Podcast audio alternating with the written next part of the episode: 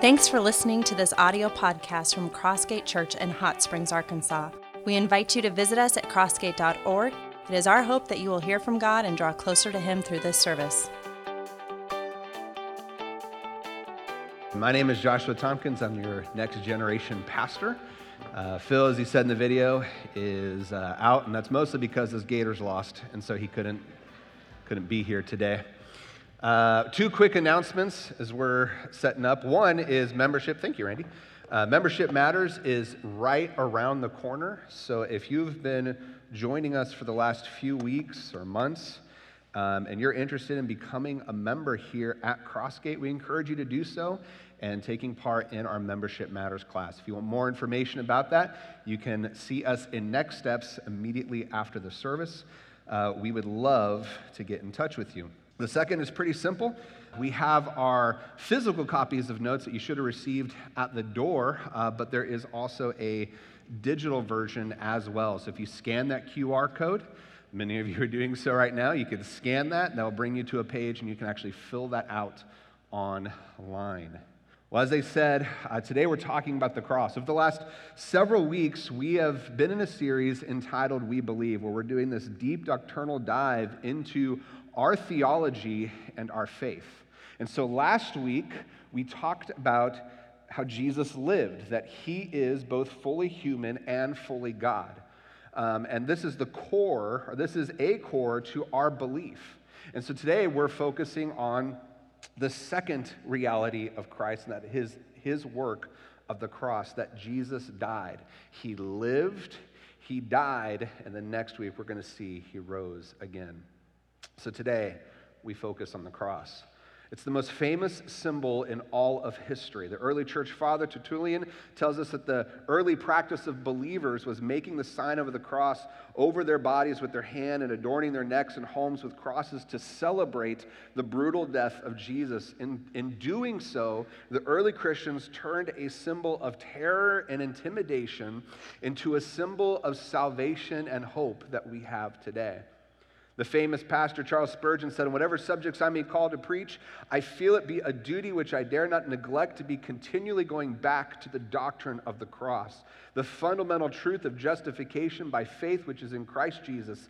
This topic is essential to the life of the human soul." And we especially see this in First Peter chapter two.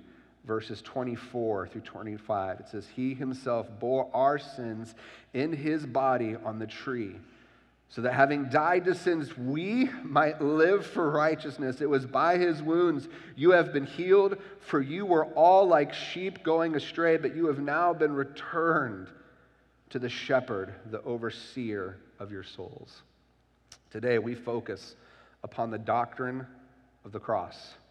And I hope to show you today the necessity of the cross, the horror of the cross, the effect of the cross, and ultimately the very heart of the cross that we understand today. And we're going to have to fly through this, so I hope you've got those notes ready because we're going to go, we're going to move fast. So the first point is this: we need to understand the necessity of the cross, because I think too often in our culture we have fully missed this and we forget the reason why, the necessity why of the cross. We know that we have all sinned and fallen short of the glory of God. Romans three twenty-three, this is the doctrine of sin essentially, that we deceive ourselves if we say we have no sin. In Isaiah, we, we know because of sin that all our good works are like filthy rags, and because our sin, we are separated from God. We know that sin, sin stems from our inability to faithfully follow God's law, according to James. And Jeremiah tells us our hearts are utterly corrupted by it. We are easily persuaded by it, and because of it, in Ephesians, we are dead in our trespasses and sin. See, disobeying the law is serious, not because the law has some in, in, inherent value or dignity that must be preserved, but, but because disobeying it is actually an attack on the very nature of who God is, on the very nature of God himself. The Bible takes sin seriously because it takes mankind seriously in its sin. Therefore, legalism, the attitude that the law is to be obeyed for its own sake, is, is unacceptable. Rather, the law is to be understood as a means of relating to a personal God. In his book, The Atonement, R W Dale says, it put, he puts it this way: God's connection with the law is not a relation of subjection, but rather identity. In God, the law is alive. It reigns on his throne, sways his scepter, is crowned with his glory. For the law is the expression of his own moral being, and his moral being is always self-consistent. We have to stop viewing the law as a set of rules and understand that the law is a representation of God himself. And the violation, therefore, of the law, whether by transgression or, or failing to fulfill it, carries the serious consequence of punishment and death. That where there is sin, there is consequence.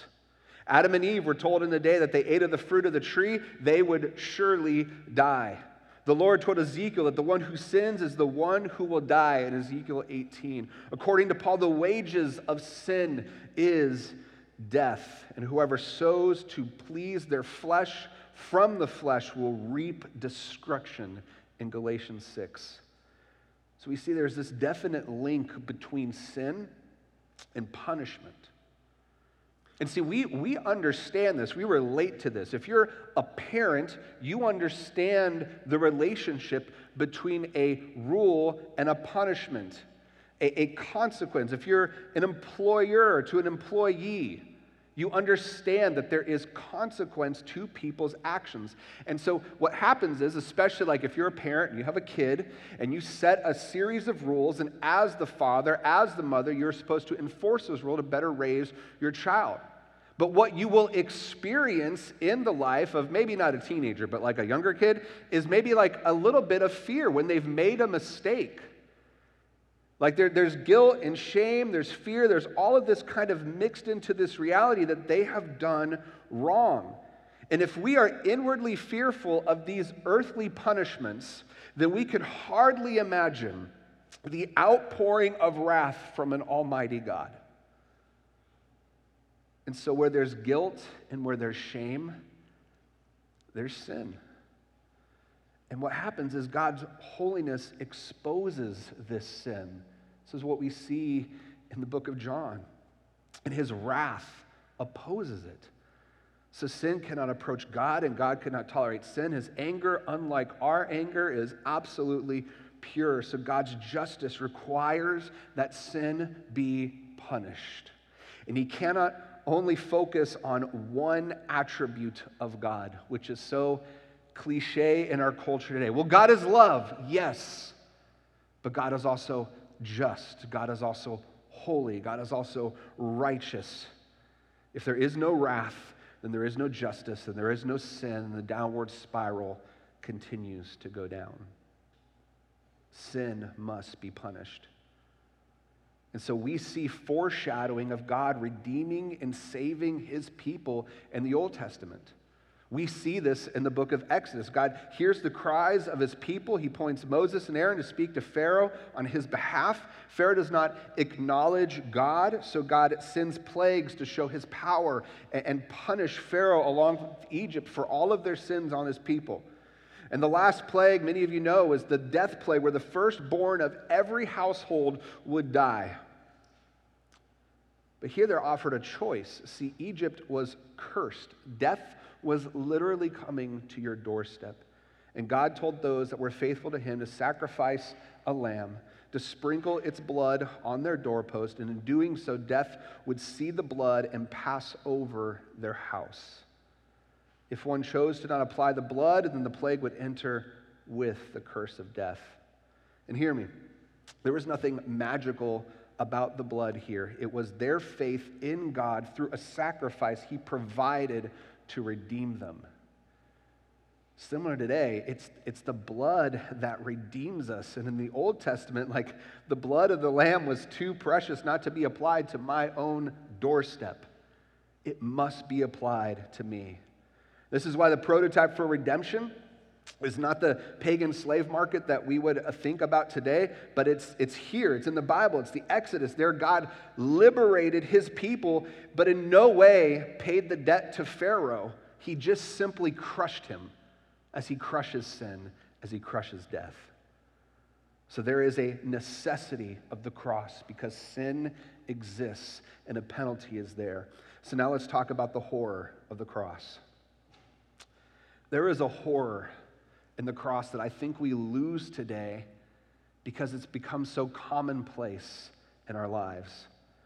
So let's talk very briefly about the blame and the brutality. We certainly see in Scripture that the blame passes of who do we blame for the death of Jesus? Do we blame Pilate, who could have released Jesus because he knew he was innocent? Do we blame the Pharisees for their religious persecution and their false statements against who Christ is? Do we blame the disciples for not standing up and abandoning him? Do we blame the crowd that was fickle and called for his execution when they could have swayed Pilate himself?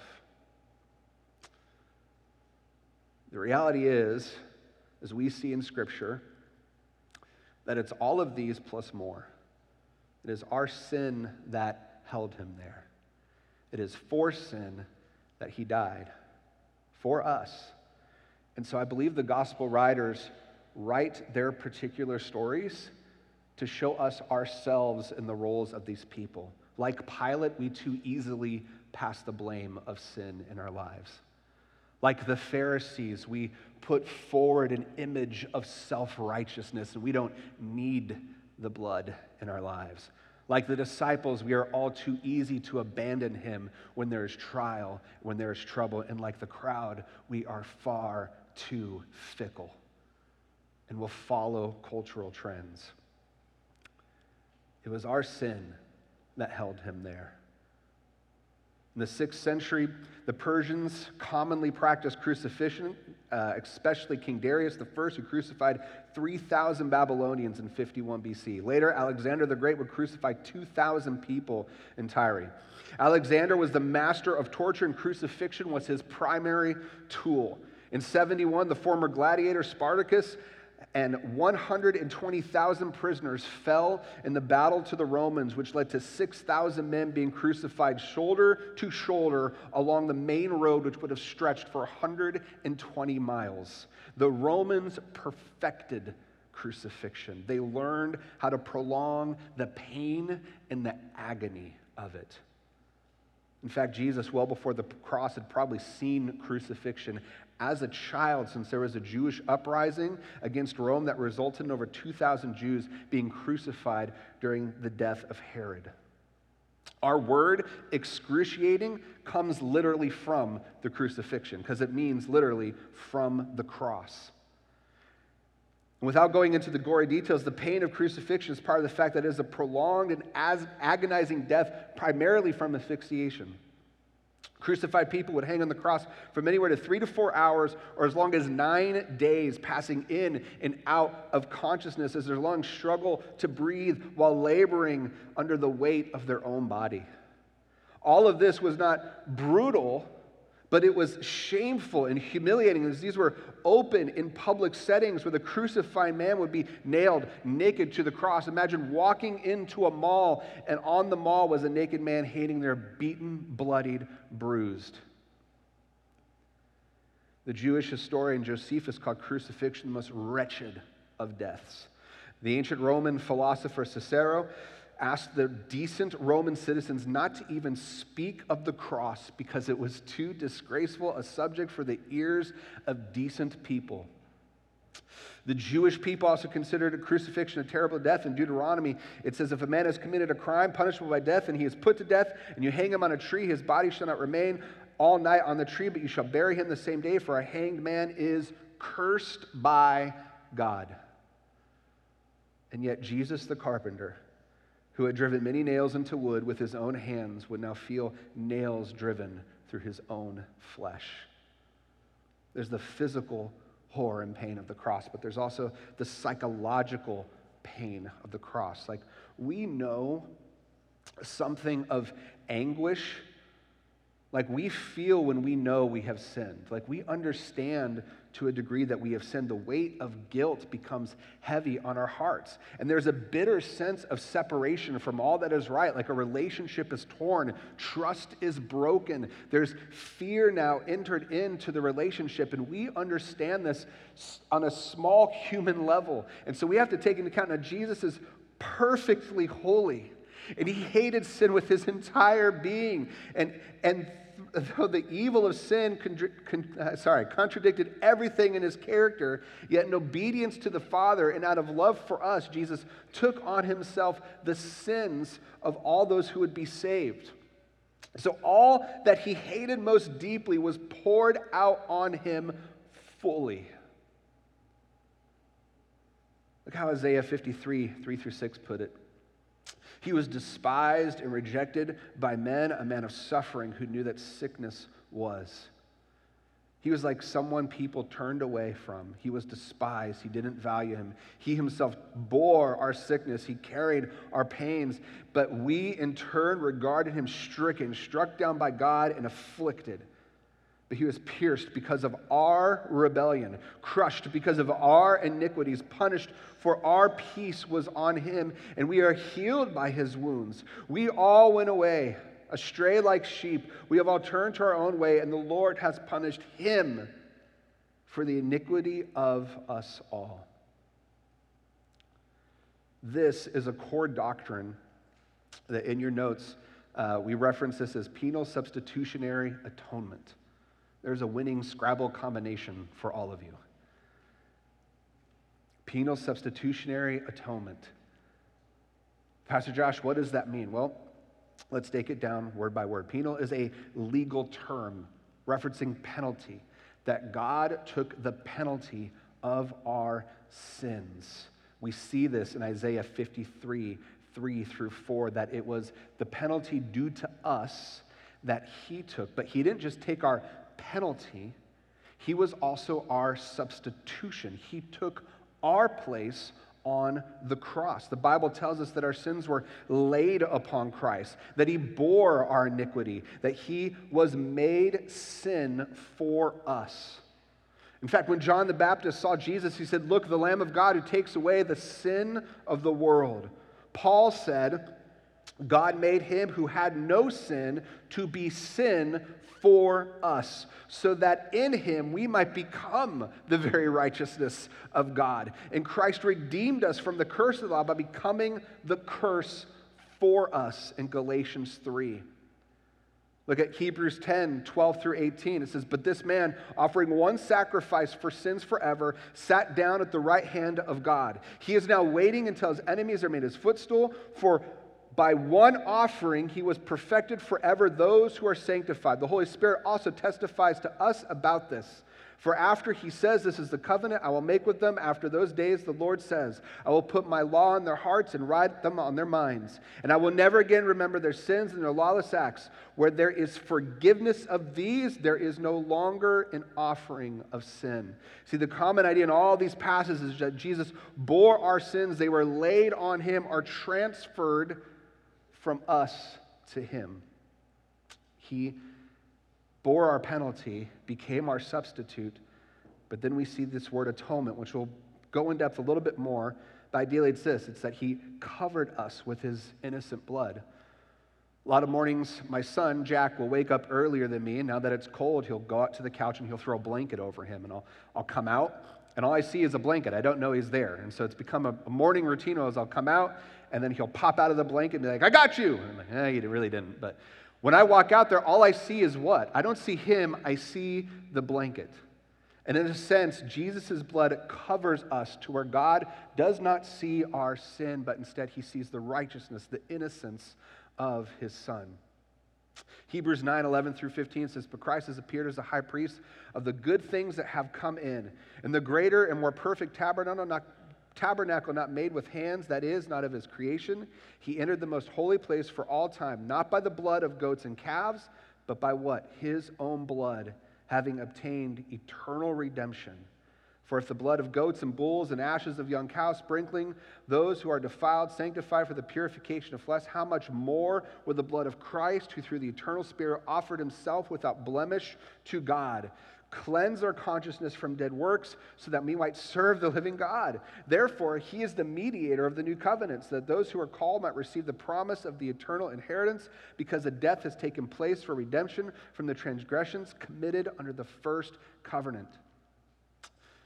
This, like, this term is the heart of the gospel message.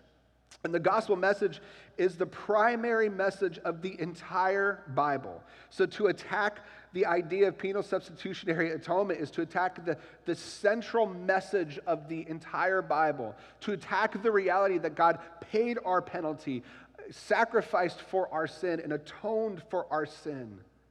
Is to attack the gospel. If you are part of Christ's own body, your sin invokes his deepest heart, his compassion, and his pity. In his book, Gentle and Lowly, uh, Dane Ortland puts it this way: he takes part with you. That is, he is on your side. He sides with you against your sin, not because of your sin. That he's for you. Like, do we get this? This love that he has for you. He cares so little about a trinket around your neck or a pallet wood decoration in your kitchen than he cares more about what is in your heart, that he's treasured in your heart.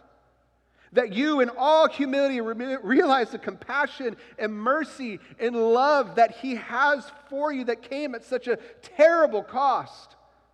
And so because of that, I want to hate my sins more than I hate the sins of others who sin differently than I do. It calls me, the cross, first and foremost, it draws me to repentance, to turn from all that I am to all that he is, because he paid my ransom. Psalm forty-nine, seven through eight, yet these, these, these works cannot redeem a person or pay his ransom to God, since the price of redeeming him is too costly. Mark ten, forty-five, for even the Son of Man did not come to be served, but to serve and to give his life as what? A ransom for many. First Timothy two, five through six, I told you we'd be moving fast. For there is one God and one mediator between God and mankind, the man Christ Jesus, who gave himself as what? A ransom for all, a testimony at the proper time. There's a term for this in the Bible. It's another big Scrabble word. It's called propitiation. That God is our propitiation, that Christ is our propitiation. This is this word summarizes more than six hundred related words and events that explain it. Something, and this word means like it's something that appeases an offended power, especially a sacrificial offering to God. This is the only English word that carries the idea of pacifying wrath by taking care of the penalty for the offense that caused the wrath.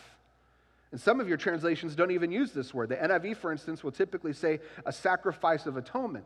The N L T will say a sacrifice for sin. In many places, like uh, Romans two, twenty-three through twenty-five, the E S V and others still use this actual word, which occurs in four primary sources, but I want to read you this one, Romans three, twenty-three through twenty-five. It says, for all have sinned and fallen short of the glory of God, and are justified by his grace as a gift through redemption that is in Christ Jesus, whom God put forward as a propitiation by his blood. Blood to be received by faith. This was to show God's righteousness, because in his divine forbearance he has passed over former sins.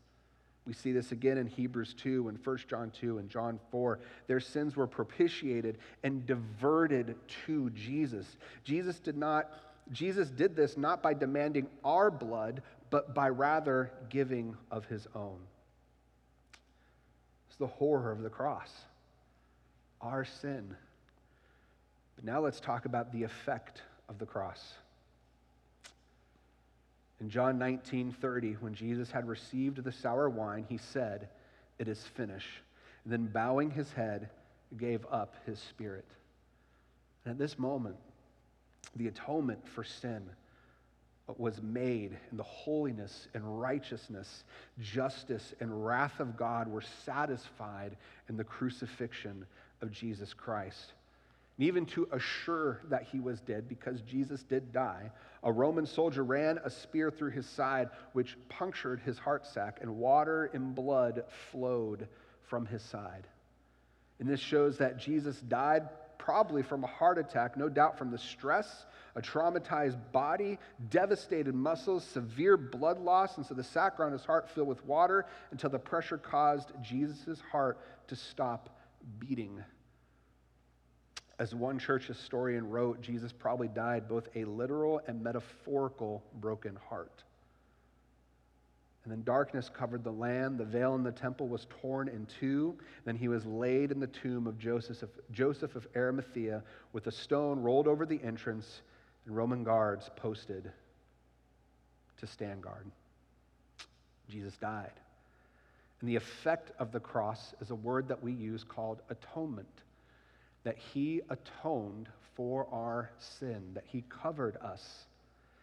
And so our doctrines of God that we've been going over, how we view creation, how we view all of these things that we have discussed over the past several weeks, our doctrines of God and of Christ will cover, color our understanding of what the atonement is.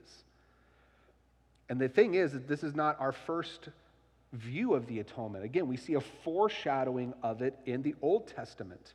We see this foreshadowed, the foreshadowing of the cross through uh, a Jewish event called Yom Kippur. It's the Day of Atonement. This typically happens between October eleventh and October twelfth in our calendar today. So the book of Leviticus Uh, is where we find this, and for the Jewish calendar, this was the most important day of the year. It was intended to deal with the sin problem between humanity and God. And so on this day, what would happen is two goats would be selected. They would bring in the goats, but not just any goats. These had to be two healthy goats without defect. They were to represent sin- sinless perfection, right? And so the first goat was going to be the sin offering. And the high priest would take that goat, kill the goat, which acted as a substitute for the sinners who should and deserve death for their many sins. The priest would then sprinkle some of its blood on the mercy seat on top of the Ark of the Covenant inside the most holy place in the tabernacle. And now that goat was no longer innocent because it took the guilt of sin. It was a sin offering for the people, and its blood represented life, as all blood does. And that life was given as a payment for sin. And then the priest would take the second goat and lay his hand on the animal while confessing the sins of the people. Could you imagine that in America today? We'd be there for weeks. Like, we got a lot to confess. Here we go.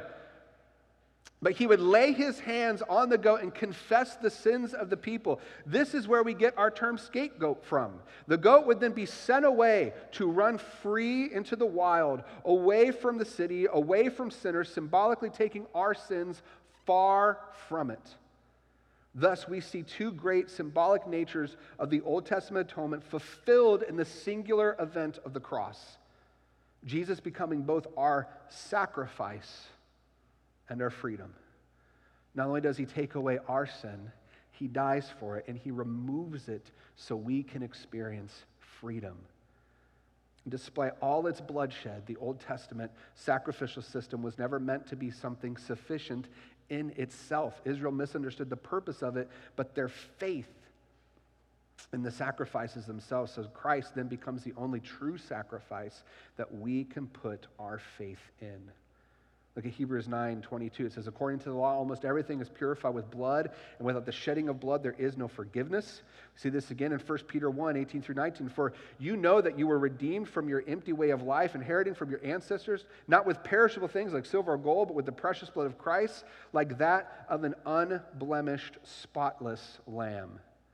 We no longer need to make blood sacrifices because Jesus became our sacrifice for sin. We no longer need a high priest because Jesus is our high priest. We no longer have to visit the temple to draw near to God because Jesus, through his work and the Spirit, make us his temple. We no longer need to live in habitual sin because through Jesus we have been made holy and been given new life. All because of who Christ is. Now here, this is where we'll be real brief. There are two main views of the atonement, and mo- most of you know it today. Actually, three I wrote down. The first one is unlimited or universal atonement. This is often referred to as Arminianism. This was named after James Arminius. This is this view is also held by Wesleyans. Uh, you may see this also in Methodist churches today. To the far left, this would be universalism. In short, Arminians took to scripture that speak of Jesus dying for all the people, the whole world, everyone, not wanting anyone to perish. Arminians then teach that to be saved, one must make the decision to accept Jesus' atoning death and become a follower of Jesus. So anyone can make the choice either by free will or by God's universal enabling, something that's called his first grace. Election, then, is understood as God choosing those he foreknew would choose him, and within this mindset, and certainly this isn't the case for all who align with Arminianism, you can lose your salvation. If you can choose to be saved, then you can also choose not to be saved, and this could lead to a very works-based religion instead of a personal faith. So we have unlimited or universal atonement, then we have limited atonement. This view is often referred to as Calvinism, named after John Calvin, normally referred to as Reformed theology. Uh, certain circles also call this view particular redemption. In short, the Calvinist view uh, look at scripture that speak of Jesus as dying for some people, but not all people. He died for his sheep, his church, the elect, his people, his friends, and Christians. They teach that people are so sinful that they cannot choose God, and so God regenerates people before their conversion and ensures that they will be preserved until the end because salvation cannot be lost. It is God who chooses, draws all, redeems all, saves all, secures all, sanctifies all. It is all his work and not any of it our own. So the question begs, did Jesus die on the cross for the sins of all people, opening the way of salvation to all, or did he die to complete the purchase of just our pardon on the cross? Do we accept it at face value when Jesus said it is finished? And so here's the deal. I cannot argue what would be sent. I cannot like uh, answer the question of a centuries-old debate. But what I can tell you is I see a biblical reality here, and that's your third point. I believe the Bible teaches both. These these appear At, at giant extremes. These, these two varied ideas appear to be at odds, but I believe the biblical reality is that they are friends holding hands. And this point is hard, so hopefully I can explain it well. First, these are not mutually exclusive terms. If Jesus died for all, then it also means he died for the elect. Second, Jesus' death for all people does not accomplish the same thing as his death for the elect. Look at First Timothy four ten, where there's a different difference between the two. It says, "For this reason we labor and strive, because we have put our hope in the living God, who is Jesus, who is the Savior of all people, especially those who believe." So we have a saving for all, which is general, but a saving for the elect, which is specific. Second Peter two one is, is very much like it. "There were indeed false prophets among the people, just as there will be false teachers among you. They will bring in destructive heresies, even denying the master who bought them, and will bring swift destruction on themselves." So we see people already bought by Jesus, but denying the master who bought them. By dying for everyone, Jesus purchased everyone as his possession. He then applies his forgiveness to the elect, those in Christ, by grace, and applies his wrath to those who are not, those who reject Jesus. So meaning this, simply, simply as I can, objectively, Jesus' death was sufficient to save everyone. Object, oh, sorry, objectively, Jesus' death was sufficient to save everyone. Subjectively, Jesus' death was sufficient to save those who repent of their sins and trust him. This particular view was what John Calvin believed and wrote about, and it's different than the Calvinism that we see today. But all of that aside, let's talk about the heart of the cross, because it is at the heart of the cross where justice and mercy meet. Love and justice were the ultimate cause of the work of the cross. Without the love of God, he would have never taken any steps to redeem us, yet without the justice of God, the requirement that Christ should die for our sins would never have been met. Both love and justice at the cross are fully displayed. But here's the thing that still to this day confuses me. When people ask, who was it that put Jesus on the cross? Ultimately, completely, yes, our sins, but also look at what Hebrews twelve two says, "Keeping our eyes on Jesus, the pioneer and perfecter of our faith, for the joy that was laid before him, he endured the cross, despising the shame, and sat down at the right hand of the throne of God." Ultimately, Jesus puts himself in that position for his joy to redeem you. See, God does not merely feel loving towards us. His love actually compels him to act on our behalf so that we can be changed by his love. A, a wonderful book. It's a deep dive, but I encourage you to pick it up. Is a book called The Cross of Christ by John Stott. He says, if death threatens to cut a person's life short, a sense of frustration plunges him or her into gloom, but not for Jesus. For the simple reason, he did not regard the death he was about to die as bringing his mission to an untimely end, but has actually necessi- was actually necess- necessary to accomplish it. Jesus was not looking back at a mission he had completed. He was looking forward to a mission which he was about to fulfill. Meaning, how could anyone imagine that Christianity is just about sin rather than looking at the reality of forgiveness for sin? How could anyone look at the cross and see only the shame of what we did to Christ rather than see the glory of what he did for us?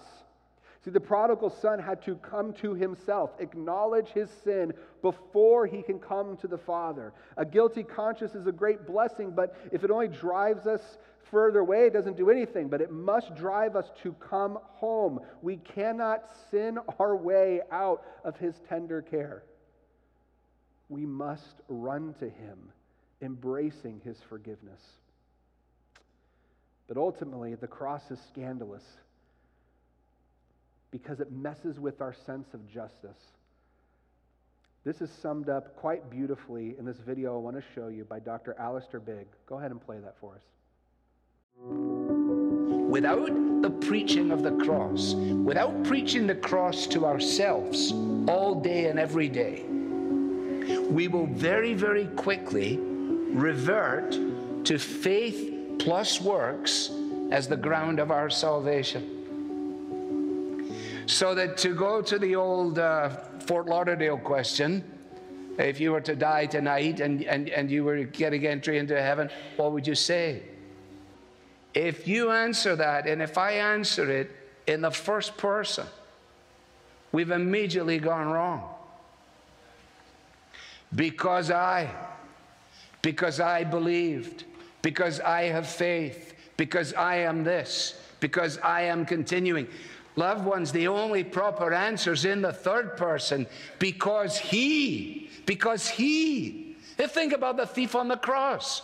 And what an immense, I can't, I, I can't wait to find that fellow one day to ask him, how did that shake out for you? Because you were, you were, you were, you were cussing the guy out with your friend. You've never been in a Bible study. You never got baptized. You never, you didn't know a thing about church membership. And, and yet, and yet, you made it. You made it. How did you make it? That's what the angel must have said, you know, like, what are you doing here? Well, I don't know. What, what do you mean you don't know? Well, because I, I don't know. Well, you know, we, uh, uh, did you, excuse me, let me get my supervisor. They go get the supervisor ranger. It's, So, we're just a few questions for you. First of all, are you are you are you are you clear on the doctrine of justification by faith? The guy said, "I never heard of it in my life." And and what about? Uh, let's just go to the doctrine of Scripture immediately. This guy's just staring, and eventually, in frustration, he says, "On on what basis are you here?" And he said, "The man on the middle cross said, 'I can come.'" Now, now, that's the, that is the only answer. That is the only answer. And if I don't preach the gospel to myself all day and every day, then I will find myself beginning to trust myself, trust my experience, which is part of my fallenness as a man. If I take my eyes off the cross, I can then give only lip service to its efficacy, while at the same time living as if my salvation depends upon me. And as soon as you go there, it will lead you either to abject despair or a horrible kind of arrogance.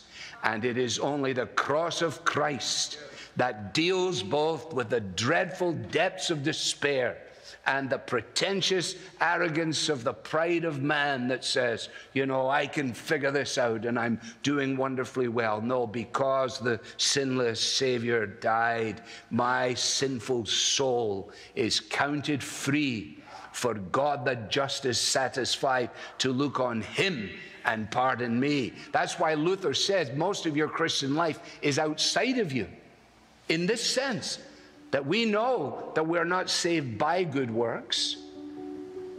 We're not saved as a result of our professions, but we're saved as a result of what Christ has achieved. If we do not get the cross right, then everything else is wrong.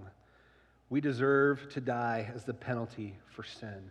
We deserve to bear God's wrath against us. We are separated from God by our sins. We are in bondage to sin and the kingdom of Satan, but the cross, through his sacrifice, he paid the penalty of our sin. He is the propitiation of our sin and removes the wrath of God from me and from you. He reconciles us to God to overcome the separation between us and God, and he provides redemption from the bondage of sin and ushers into his kingdom with loving arms, all because of the cross. I want to challenge you today as we close. If this is information that you're like, today I want to repent of my sin. I realize the necessity of the cross, that I cannot earn salvation by my own merit, but because of the man of the cross, there is redemption and freedom for me today if I just put my faith and trust in him and him alone. He is my sacrifice. He is my salvation. Because of his mercy and his love, I no longer have to do this on my own. If that is you today, join us in Next Step. Help us to pray with you and rejoice with you for embracing the only sacrifice that is truly real. Or maybe you're someone in here that you know this and you believe it, but like Doctor Big said, we have been living a lie and relying on our own works, and we are no longer preaching the cross to ourselves daily, and we are stuck in our sin instead of hating it. God, help us to hate our sin so that we can love you more. So if that's you, come and pray with us. Talk with us so we can give you counsel and point you to the one true God who gives you all peace and understanding. Or maybe you just, you've been holding back on baptism. You know, today is the day to make this proclamation that I believe in this work. Whatever that might be, come. Lord, we thank you for this day. We thank you for the cross. In your name, amen. We invite you to join us in person at our campus located at thirty-one hundred East Grand Avenue in Hot Springs, Arkansas. If we can pray for you, send us an email at prayer at crossgate dot org. Thanks again for listening to our audio podcast.